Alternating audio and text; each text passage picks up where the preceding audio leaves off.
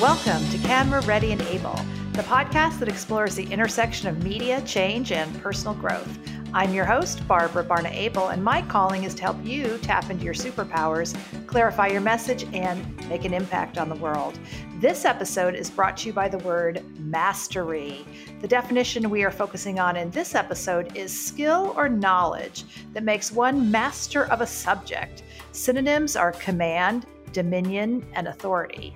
So it gives me great pleasure to introduce my guest, Phil Pallen, who is a master of branding, digital marketing, and social media. He's also one of my favorite people on the planet because what's not to love about this descriptor of Phil? He's a motivational burst of energy that'll challenge audiences to be better than ever before. Amen to that. Welcome, Phil. Oh, what an intro. What a pleasure to be here. Likewise, on the comment about being in the same room virtually with one of my favorite humans on the planet. That's you, BBA. Here we are. Here we go. This is going to be fun. We are reunited and it feels so good it i feel sorry for everyone around us when you and i see each other next in real life because it's going to be so much love oozing all over the place that it's just going to get messy and it's just the way it's going to be this is you got your e-ticket to phil's wild ride on camera ready and able so let's start with why did you choose mastery as your word okay, why did I choose mastery as my word? I love the word mastery. I, well, I mean, it's it's a descriptor in the name of three of my courses, but beyond that, branding choice, I I think we're always trying to get better at whatever we do, and I think branding there's a certain nature of evolution in branding, and I think the, one of the things that always stays constant is that we are trying to become a master at what we do. And when I think about Barbara, all the successful people I know, they're successful for lots of reasons, but one of those reasons is that they are a master at what they do or they operate in their area of genius.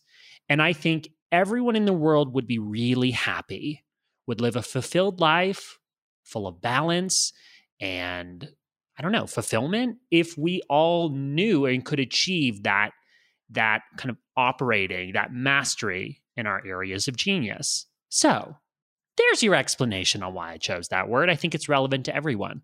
I want to actually bring up one of my favorite books is called Talent is Overrated. What really separates world-class performers from everybody else by Jeff Geoff Colvin. And what he gets into is exactly what you just spoke about that it's about mastery, it's not about talent. It's about putting in the work. And so many of the most extraordinary people that we could name, it's because they put in the work. Very few people are actually born with such exceptional gifts that just push them ahead. And and the thing that makes it different too is it's not just working hard for the sake of working hard it's actually focused work so that you're constantly honing in on those the details or what you need to master so sports is always a really great way to use, as a metaphor. So if you're a golfer a tennis player, it's looking at your swing. It's not about doing the same swing a thousand times. It's constantly looking like, how do I swing better? Mm-hmm. Right. And sometimes we can mm-hmm. get into the, it's another way of like working smarter, not harder, et cetera, et cetera. I wanted to ask you about how that shows up in your own work and with your clients. This notion of working really hard and being focused to develop mastery. It's a common thread in everyone that has achieved a certain level of success. Listen, I'm reflecting this year on 10 years in this job of whatever it is I do. I call myself a brand strategist, but it's lots of things and lots of days. But certainly, I mean, the type of clients that I've worked with over the years are masters. They've achieved a certain level of success, typically on their own. And when they come to work with me, we are having a dialogue about what it's going to take to get them to the next level. And branding is my instrument, it's my business tool to help manifest where it is they want to go. But I think it shows up every single day for me. It shows up every single day for my clients, people that I'm coming in contact with every single day. It's not just clients. I've got courses and I've got people online that are sliding into my DMs. Phil, what do I do? I'm publishing these days two YouTube videos every single week. Phil, how help me with this, right? It's not just people I work with, it's people that I'm trying to inspire and people that I'm, you know, keeping on my radar. I think we're all trying to become masters to bring that full circle. I think it's something that we're all trying to do. And I think t- to add on to that, I think it gets a little scary when we try to take on too much my biggest fear is not being a master at one thing, but being average at many things. And sure, it's fine if you're young in your career and mm. you're trying to figure it out. But even in, you know, college or university, right? It's like ideally you graduate with some kind of expertise, some kind of knowledge, some kind of focus, or some kind of specific topic that you think, boom, that's it. That's what I want to do. That's something I would do with my life, even if I didn't have to work. It was a hobby. I mean, I love making websites, Barbara. Like, and I learned that while I was still studying, and I'm grateful for that. That really steered me in the right direction. I think I'd be making them if it was my hobby, but I do it for a living. And I think that's why I'm so bubbly and hoppy and happy because I love my job. And because I love it, I do it a lot. And because I do it a lot, I become a master at it because I'm constantly challenging myself to become better. And one of the things I know you mastered because I've watched you do it in real time, low these many years since we first met, is you mastered public speaking and created that as a very impressive income stream. So, would you mind sharing or walking us through all the effort, all everything you did to master being a keynote speaker? Sure. I hear that and go, wait, is she talking about me? Um, because that's an area I would say I've probably focused on a little less in the last year. Um, just given the, the the client projects I've been working on, they've been so awesome, really nice clients, really exciting industries. But yes, Barbara, like this is this is a fun little little story I'll tell. But I moved to LA when I was 22 2011, I wanted to become a TV host. That was my thing. My first job, my first job, I was 13, 14. Um, in Canada, I hosted a show on a kids' network, a reality show. And so that was my first kind of foray into entertainment. And when I moved to LA, I wanted to become a TV host. I realized when I got to LA that there were 100 people plus lining up for auditions for one job. And guess what? People in those lines were doing that every single day. And they wanted the job a lot more than I wanted it. And I thought, okay, I'm not going to be a TV host. That's a bit intense for me because mama's got to pay rent next month.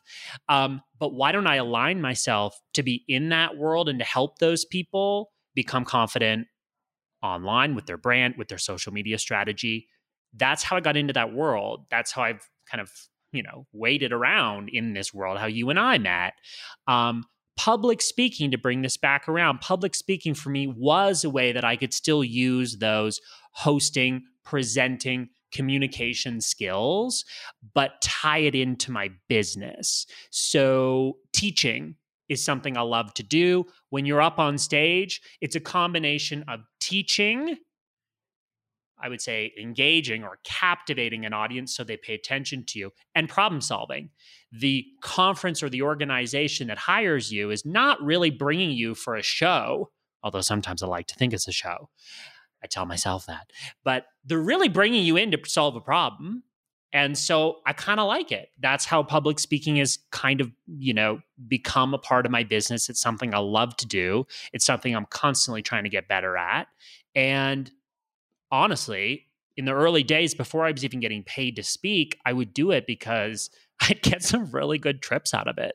I've been to five continents, all from speaking engagements. But that's what I mean. You put a lot into it and you kept saying yes. Right. Yeah. And how many speeches have you given? Mm, have you ever counted? Mm, no, but I counted recently how many countries I've uh, either given a talk or worked with a client in, and that's 31. There you go. Because the point I was I was trying to make and drive home for the audience is you set this as a goal. You saw this as an area of growth for you personally and for your business. Mm-hmm. And then you started and you stuck with it. Oh, you have to. You have to you have that's the hardest part is sticking with it, particularly in moments where you're not being delivered what you thought you were going to get from it. Let me tell you a story. I don't want to just go on and on about, you know, here are all my accomplishments. I have 31 countries that I've spoken in. I just added Monaco because that's not the full story. There are instances where I paid my way for the opportunity to go and speak, hoping that maybe I'd get a client out of it. I flew myself to Dubai to speak at a conference, to wear a suit in 40 degree weather. I don't know what that is in Fahrenheit. I'm now back in Celsius mode because I've been spending time in Mexico. It's, um, it's really, it's really hot. warm. That's hot. And didn't get any clients from it. Really, I mean, met some nice people that I kept in touch with, but it's not all like, you know, sunshine and roses. And those are the moments, Barbara, where you have to remember, not uh, this is a long game. This is a marathon, not a sprint. And there's going to be great moments and there's going to be tough moments. And you just got to keep going, keep going, keep going, keep going. It's also nonlinear. It often zigs and zags, starts and stops, ups and downs. Very nonlinear. And don't you feel like in those moments of up, uh, if you're zigging and you're at the top of your game, please, in those moments, can we just remind ourselves that, listen, we might be zagging after this, and that's totally okay. You're allowed to zag. We can zig today, but you're going to zag tomorrow, and that's okay. Because then after that, you're going to zig again. Wise words, dear Phil.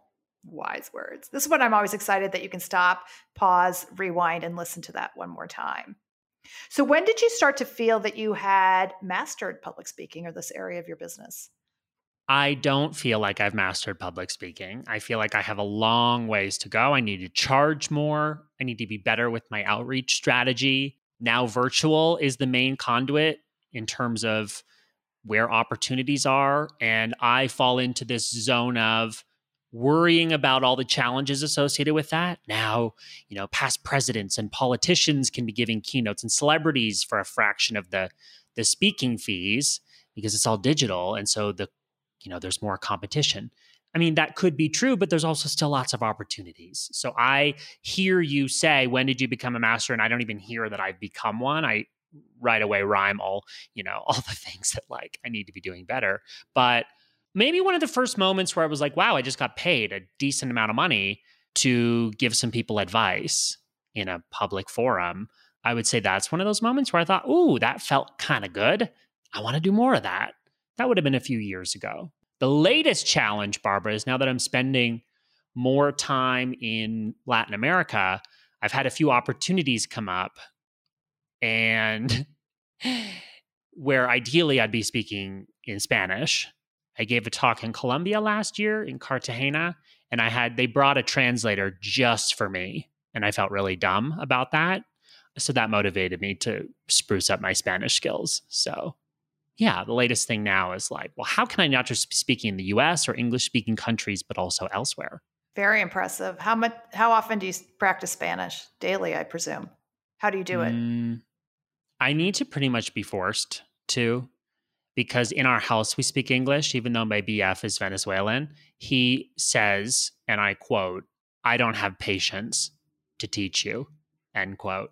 Which, to be fair, I require a decent amount of patience on a good day. But um, I did take Spanish classes two years ago here in Medellin, where I am now. I did 125 hours. My spoken is still terrible, but my comprehension, man, it was worth it to do all those hours just to understand what the hell is happening around me. So, but yeah, he's been gone for two mm-hmm. weeks. He's in Venezuela now. So I have been forced to speak in Spanish, and I'm actually enjoying the challenge.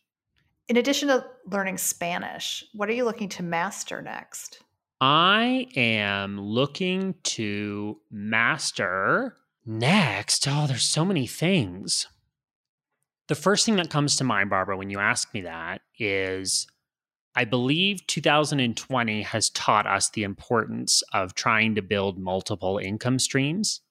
It was not a particularly difficult year for me. In fact, I worked more last year than I ever have. It was our best year in business. Grateful for that. But also a rude reminder to the world don't put all your eggs in one basket. So I'm trying to get a few baskets going so that ideally I have enough passive income from things like online courses, webinars, real estate from those types of things that I don't have to work super hard. I still will because I love my job, but it'd be nice to not have the pressure um, to do that. So I'd say I'm trying to become Mhm. a master at building what I would call a safety blanket in 2021 and beyond, which is multiple income streams so that if one thing happens, no stress. Do you have a strategy around mastering all those different streams? Mm, nope. I don't have a strategy around it. I'd say I'm I'm sponging up information and I'm prioritizing it as something that There I des- that I deserve to spend time on. So instead of 100% Mhm. percent of my day going towards everyone else, clients, demands, emails, etc., I need to remember to give myself permission to prioritize myself. Amen to that.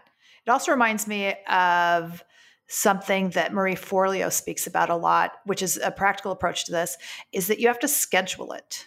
Carve out time for yourself and put it on the calendar because you're investing yourself, which is an investment in your business. It's an investment in your clients. And the other thing you just said, which is an important part, which I was driving at, was you have all these different things and then you have to prioritize them because you can't do them all at once. You can't do them all at once. This is a theme of our conversation today. You can't do everything all at once well. I am a big believer in scheduling. I'm also a big believer in timing yourself while you're, quote, working. So I have a software, it's my most important business software subscription that is a Chrome extension. It's called EverHour and I will click on my timer. If you could see my screen right now, my timer is on. Do you want to know why, Barbara? Because I'm working right now. Do you want to know why I'm working? Because I'm building a piece of content with my friend. And someone's going to listen to this and maybe they follow me on Instagram, buy a course, become a client. I don't know. I can't anticipate that. But what I can do is make time for things that matter. And this is just as important right now as if I was to jump over next and work on a client website or a client project. So for me, timing myself keeps me about, uh, accountable for my time. What I can do is at the end of the day, look at my day and go, okay, wow, only two hours on the clock. What the hell happened to you today? And I have to be accountable for that. Um, or I can look at my day and go, wow, eight hours on the clock. Honey, you need a break. Uh, that's a lot because we think, okay, eight hour work day. Realistically, I know from timing myself, I aim for four, four hours on the clock every single day. That's a challenge. Um, if it's a day full of phone calls, it's a little bit easier. But if I'm if I'm working on things, you'd be amazed at how fast time goes by. So scheduling things and being on the clock for everything that you do. And I would say if you struggle making time for hobbies, then put yourself on the clock for that too. Right? Just really be aware of where your time goes. I couldn't agree more. I, that's a big point I make with clients when I'm working with them who are new to this. We start scheduling everything, including wake up, brush teeth, Mm. stretch, exercise, go to market, drop off kids. Whatever you do, it goes on the calendar and you break the habit of having multiple calendars because you only have one life, because that's how you start to find those pockets of time. To your point. Mhm. And then also understanding, as I think you do inherently, the rhythms of your day. When are you when are you at your peak? When are you having valleys? When does your energy go back up? So how do you, as much as you can, assign yourself tasks based on the best use of your energy?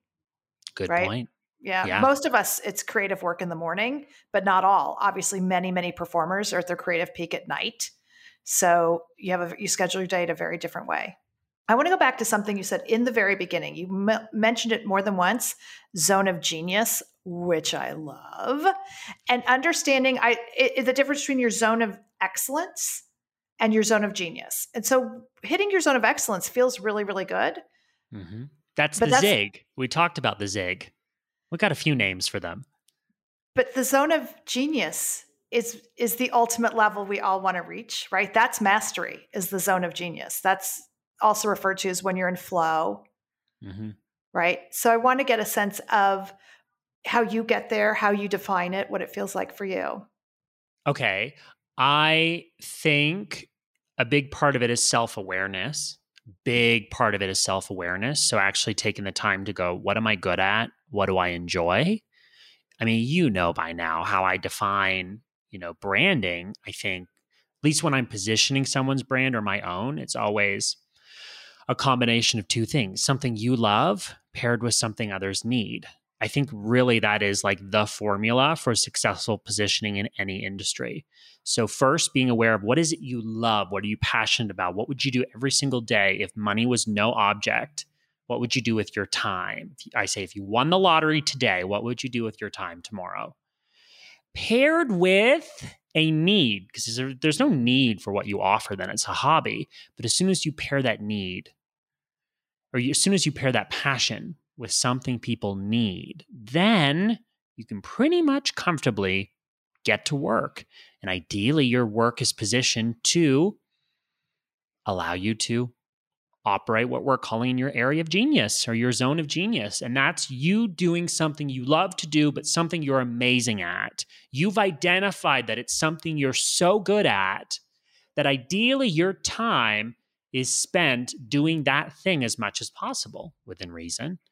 And you build the infrastructure around you, whether it be delegation, you know, administrative tasks done by someone else if you're not particularly organized, I think all the most successful people spend time doing whatever it is they need to do to build a business or to make money, but it's also something that they enjoy doing.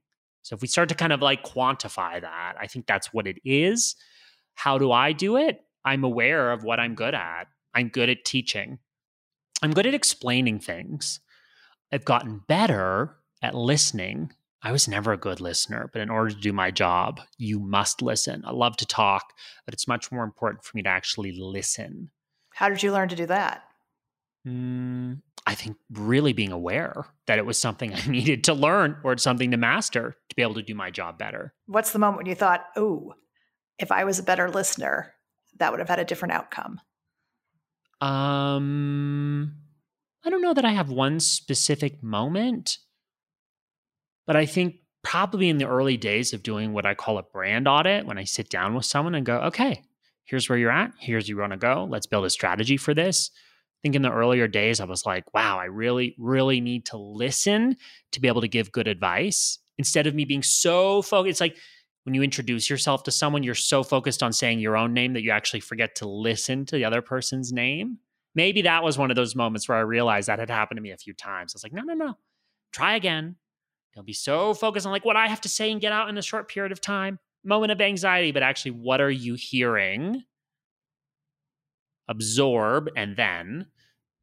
So there, I found a moment. I didn't know that moment right away, but in our in our flow, Barbara, I identified a flow. moment when I realized that was important. That is really essential though, right? Because especially in the design process, and the brand building and this is one of the things you do so beautifully is you're not handing someone your brand you're handing them their brand in collaboration with them and building it together yeah right? it's a process i love our business because our process is really comprehensive so much so that it's led me to work with really exceptional people in incredible industries but our, we don't like design your logo on a monday and hand it to you on a tuesday it's like a four month it's a four month process if we're doing photography brand identity website sometimes longer we take the time to do it right so someone comes to me and says oh I, I you know i'm on a budget and i need this done quickly you are for sure not going to hire me. You're not going to hire me. Mm-hmm. You're not going to hire me. Um, it takes four months and it costs twenty thousand dollars. If we're going to be totally frank with each other, sometimes more. But that's because we build in the time, the framework to do it responsibly.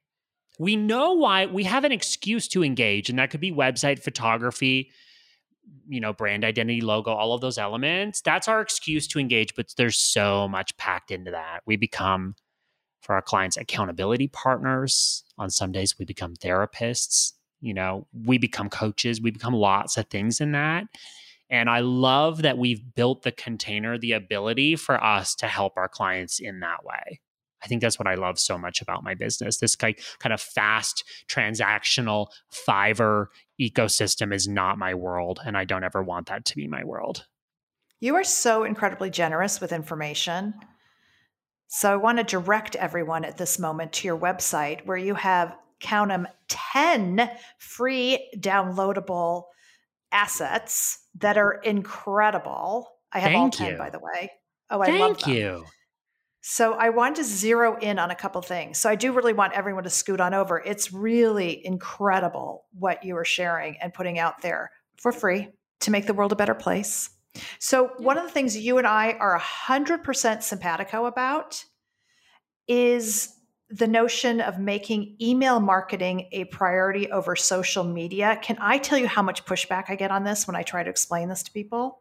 Mm, right? mhm. And so, from my point of view, and then I'll shut up. But one, you own your email list, which is enormously valuable, and, and Yes, actually has a cash value in other other areas of your life where you may be pitching and negotiating.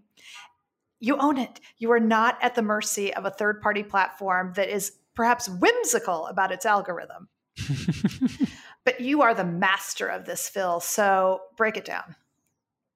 Okay, this topic I love because it's not a sexy topic, but I have a feeling with you and I having this discussion, or we're gonna make it sexy. Oh, we're making it sexy. We're I'm- making I'm it all- sexy. I'm all a tingle.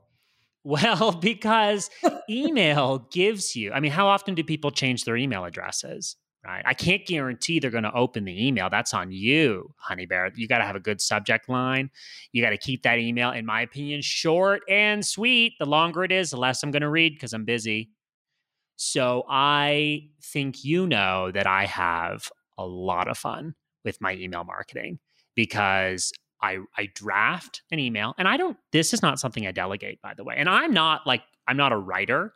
Writing is not something I enjoy, but I love email marketing because it's such a fun challenge for me. How can I say everything I need to say in the shortest way possible? Why do I do that?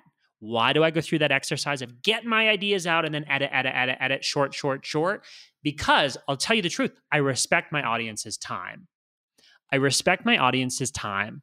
I respect their attention on me, if even for 30 seconds a day. And so I think it's disrespectful for me to create a piece of content that is going to require five minutes of them to consume unless they've asked for it in the form of a course, in the form of a premium newsletter, which is now becoming all the rage. Um, that's a bold assumption that you know you have that kind of time to invest in me. Mm-mm. So I try to say what I need to say in a very short way. Do you want to know something too? I, I go on podcasts, and I've had people say to me, "Your bio, Phil, I would, I, I, you know, sent over your bio, and it's four sentences long." I'm like, "Yeah, what else do you need to know?" I mean, really, what else do you need to know? You don't need to know more than that. You can find it online. You can dig a little bit if it's really important to you. But I just, you know, I really appreciate when I have someone's attention and I want to make it worth their while. End of story. So, email for me is so fun. I, I love visuals. I love beautiful things. I've made a career creating beautiful things. My emails have next to no visuals in them. When I send an email, I try and send one hyperlink, one hyperlink. So I'm not asking you to walk through a hundred doors because then you're just going to stand there and stare at them and spend way too long deciding which door you're going to go through. One door, walk through this door. So that's why I love email. And for all the reasons you described the ownership, the access to an audience. When I go to sell something, I sell from my email list, not from social media. And I, I think social media has a place. And I break my last comment. I, I break my own rule, Barbara, when I say, you know, don't show up everywhere. I do show up everywhere, but it informs what I teach and what I learn when I'm working with clients. So I break the rule because I think it's part of my job to understand where personal brands can be effective in terms of how they use their time to show up online. So that's why I break my own rule. But email marketing, that's my love language. Why embrace evergreen? It's another one of your tips that I thought was fantastic. Oh, thank you. Let me tell you why you should embrace evergreen. Because if it weren't for evergreen content, if it weren't for an evergreen webinar, I wouldn't be selling courses right now, right now, in this second, in this moment. If it weren't for an evergreen video that I made a little over a year ago with the title Instagram questions sticker story ideas, a mouthful. That's why I had to say it slowly. If I didn't make that evergreen piece of content that you could watch a year ago and I published it, or now, it wouldn't have surpassed 100,000 views yesterday if it wasn't evergreen. It was this boring little video that was born out of literally someone sending me a DM. Do you have any ideas for what I could do with my question sticker? Ding! We don't have sound effects, so I have to make my own here. Ding! What that would be a great video title. I don't know if it's going to fly or not, but all I can do is try. And that became a zig. That was a hit, Passed 100,000 views yesterday, all because it's evergreen. People are watching it today because it's just as relevant. That's fantastic. What else has surprised you? Hmm. Now we're getting deep. I mean, we're getting deep from the moment we started here. Um, have you noticed how many like sexual innuendos we've had in this chat? I think it's hilarious, by the way. I just love us, Barbara. I just love us. What has surprised me? Is there a change in the marketplace or a trend that surprised you or caught you off guard or thrilled you in ways you didn't anticipate? No, cuz I I love trends. I love I'm always curious about those kinds of things. So I as soon as I start to see people doing something, I get excited, you know, about whether that's going to stick or not. Okay, here's a surprise. Clubhouse. Clubhouse has taken off, but I think it's uh, an app and a culture that's not actually sustainable. So maybe I didn't see that right away. I was really super excited about it, like many people in the early days of it. And now, I mean, it's the app that I would probably open the least on my phone. Um, because I think maybe here's where I'm I'm surprised by the by the culture of that app. I think it's not sure there are great moments. There are great moments, but I don't think it's a culture that's sustainable uh, I, I don't think it's a culture that's sustainable. Whereas you look at an app like TikTok, which actually has a really positive culture about it, and I think it is sustainable for that reason and others. But I think Clubhouse is, um, I don't think it's going to stick around. And I didn't see that in the very early days. I thought, oh, this is something really cool. I need to get on board. I remember I listened to one of your Clubhouses actually. It was really good. But yeah, I don't think it's going to be around. What are some of your favorite go to resources, blogs, podcasts? thought leaders, books, which, by the way, I still love your book, Shut Up and Tweet. Thank you. Oh, that's now a legacy project, 2014. But hey, I wrote it evergreen so that it's still useful today. Favorite resources.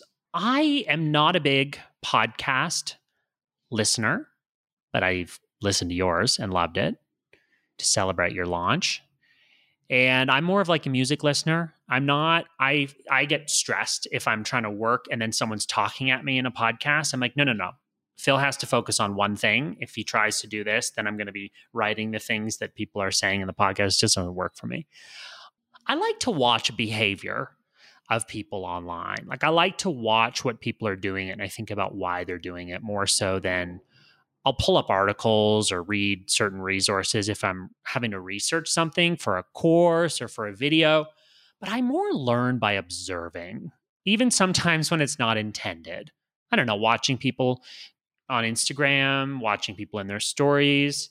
If people are talking about something that they've read or something that's moved them, then I might pay attention. Everyone's talking about James Clear right now, so I might listen to his audiobook, even though I never finish audiobooks because my attention span is short. I'll at least start.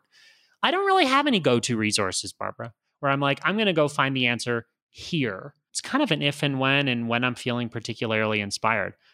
Although, okay, this year I've gotten really into astrology. So I am totally a believer in astrology. I even have an astrologist. I'm part of a monthly membership and I freaking love it because it's not like woo, woo, woo, woo. It's a little woo, but it's very structured woo. It's based on very specific things.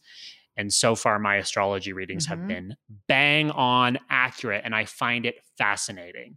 I think there's something there that hints at this world, you know, the, the elements of the world that we don't know or can quantify like God and those kinds of things. I love astrology because it's very tangible and I'm loving that. So I would say if you were to say, if you were to give me some pieces of advice, let's say some SEO strategy from Neil Patel, yep, I'm sure it's good. I'd probably do it when I have time, which is never. Or you or your my astrologer calls me and says, like, or astrologist, I should say, calls me and says, Phil, this is going to happen at the end of this month. I'm going to take that advice. That's the advice I'm going to rock with. Weird, right? You know, one of my favorite resources besides your website is your incredible Pinterest oh God, ecosystem. I send people there all the time. Do you? Just I need to do a better job of updating it. It's it's beautiful and inspiring. So rattle off for me, what are the three courses that I can master via your website right now? Okay, so my quarantine project, since I wasn't, you know, butts in seats on airplanes, I decided to create courses that I always wanted to create but never found time to actually deliver on. Um, I think there's a need in the marketplace for busy people to know what the heck they should focus on and how they can show up effectively in a short amount of time. So I created my first course, Content Mastery, which is still my bestseller. That teaches people how to plan, create, and perfect their content online, not just social media, but also newsletters, podcasts, etc. We talk about all of that the two courses I created after that were email mastery. Well, we've talked about that. You know, I'm very, very passionate about email marketing. It's the least sexiest, but also the most sexiest form of content creation, particularly when it comes to selling. So I have a whole course dedicated on how to get started with that or even how to up your game. You might be on MailChimp, you might be on a free plan up to 2,000 subscribers. But if you really want to level up, I myself took my list last year from 1800 to 10,000 in a year, just using the strategies I teach. Email mastery is helpful. And then Instagram mastery, the IT platform, how to master it like a pro. That's my least favorite course because I have to update it all the time every time Instagram changes their plan. But it still is a very useful course on how to master all of the verticals of Instagram and how to use your very limited minutes wisely on that platform without getting too distracted. I'm very excited by Reels right now although there's a lot of dumb reels but it's a really good way to get your get your brand in front of new people uh, and then last piece of advice on Instagram, we don't spend enough time engaging with others. We need to spend more time engaging. That actually drives comments and engagement more so than creating the perfect piece of content. So, those are the three courses. Let's give your audience a promo code, all caps BBA50. BBA50 will get people 50% off the courses. You're welcome. J'adore you, Phil Pallen so much. So scoot on over to philpallen.co with your BBA50 code, which is so freaking generous, which is another theme of this episode of Camera Ready and Able. Because how many times have you shared a story or an insight or referred us back to something you're doing that is so generous? I Thank love you. that. I love that about you. And the other thing I want to point out is the number of times you mention how happy you are and how much you love your work. Thank you. Oh, thank you. I feel it. Will you come back another time? Anytime you want, we can pick a new topic. Let's say people find one particular thing interesting, they should let you know, and then bam, whammo, I'll be back to discuss it. And I want to say thank you for listening. For resources from this episode and previous episodes of Camera Ready and Able, you can hop on over to my website, which is ableintermedia.com. And please be sure to hit subscribe and share with your friends.